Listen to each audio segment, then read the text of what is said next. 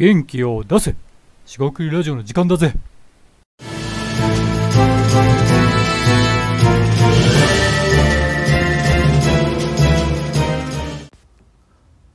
こんにちは。四国ラジオの大橋です。今回も四国ラジオを始めていきたいと思います。今回ですねユーザーアンケートではないんですが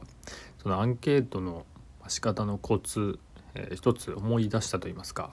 実践として使えるかなと思いまして、えー、今回はそのアンケートの、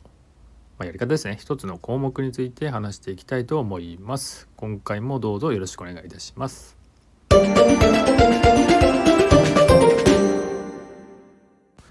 はい四国ラジオの大橋です。今回ですねユーザーアンケートで使えるかもというところで若干ノウハウのようなところですが、えー、話していきたいと思います。えっ、とですね、まあ、アンケートを少しだけやってまして、えー、そこでですね、まあ、アンケートでそのまあ対象者の人に聞いてた時に、えー、思い出した、えー、話題といいますかネタです。でそれですねねえっと、まあ、聞いてる方がその、まあ、ビジネスとかあと自分のアイデアを検証する時にうんと、まあ、やった人ですよね、えーと体験してもらったとかねそういう例えばそういう場合にえー、アンケートを取りたいですと、まあ、と取ってますっていう人もいるかもしれないですけど。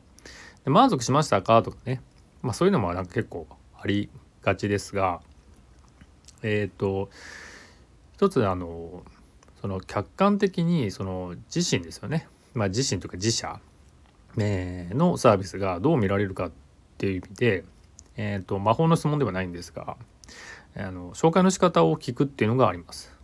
でそれだけなんですが話としてはあの項目としてはですね、まあ、簡単に言いますとえっ、ー、とまああなたがその人がですねえっ、ー、とこのサービスを、まあ、いいと思った人に聞いた方がいいです。あの悪いと思った人だとあのなんかあんまり良くないメッセージになるかもしれないんでまあ良さそうだと思った人に限り聞いてあげるのがいいかなと思ってましてその紹介の仕方ですねそのご自身が紹介されるならどういうふうにこのサービスを紹介しますかと。例えば友人とか知人とかあなたの知人に紹介するなら友人に紹介するならどういう言葉で紹介しますか？っていうことを聞いてしまう、えー、まあ、テクニックに近いですがあります。でこれですね何ができるかっていうと、まあ、例えば僕自身が提供しているサービスであればその自分では見えなかった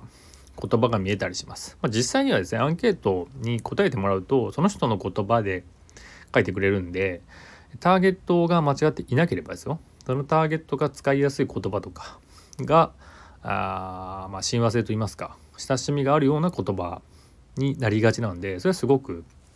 貴重な情報かなと思いますんで、まあ、是非やってみてくださいってこと。要するに、えー、あなたが紹介するなら、えー、どういうふうに紹介しますかっていうのを聞くとアンケートのまあ項目ですね。えっ、ー、とそうですね。自分、えー、その人が満足なるべく満足した人に聞かないとっていう前提はもちろんありますが聞いてみるといいかなと思います。そうすると客観的に、え、サービスが、え見えます、えあと,、えーと、自身ですね。自分たちでそのなんかビジネスアイデアだってやってそのなかなかですね、えーと客観的に僕もですね見えないんで聞いてみると違う視点が出てくると。でそれはその人自身が、まあ、まあ、対象者というか、まあ、被験者といいますか体験した人があのどうですかって言われてもなかなか言葉にできないんですが、まあ、あのちょっとずらして、ね、自分の知ってる人に紹介するのはどういうふうに紹介しますかって具体的に聞いてあげると、まあ、イメージしやすいんですよね。紹介するとしたらどうですかって聞いてあげた方がいいと思います。例えばこれをキャッチコピーつけるとしたらとか、えー一言で言うならばっていうとちょっとハードルが上がってしまうかもしれないんでもちろんそれでもねいいかもしれないんですが多分紹介するとしたらどういうふうに言いますかってそのずらしてあげるといいんじゃないかなと思います。あの今回は、まあ、こんな軽めのネタですが、えー、ユーザーヒアリングとかユーザーアンケートっていうことをやっている方なら、えー、もしくはアンケートやっててなんかヒントにしたいっていう方には参考になるかもしれません。今回は以上となります。えー、食ラジオ大橋でした、えー、今回もお聴きいただきましてありがとうございました。失礼いたします。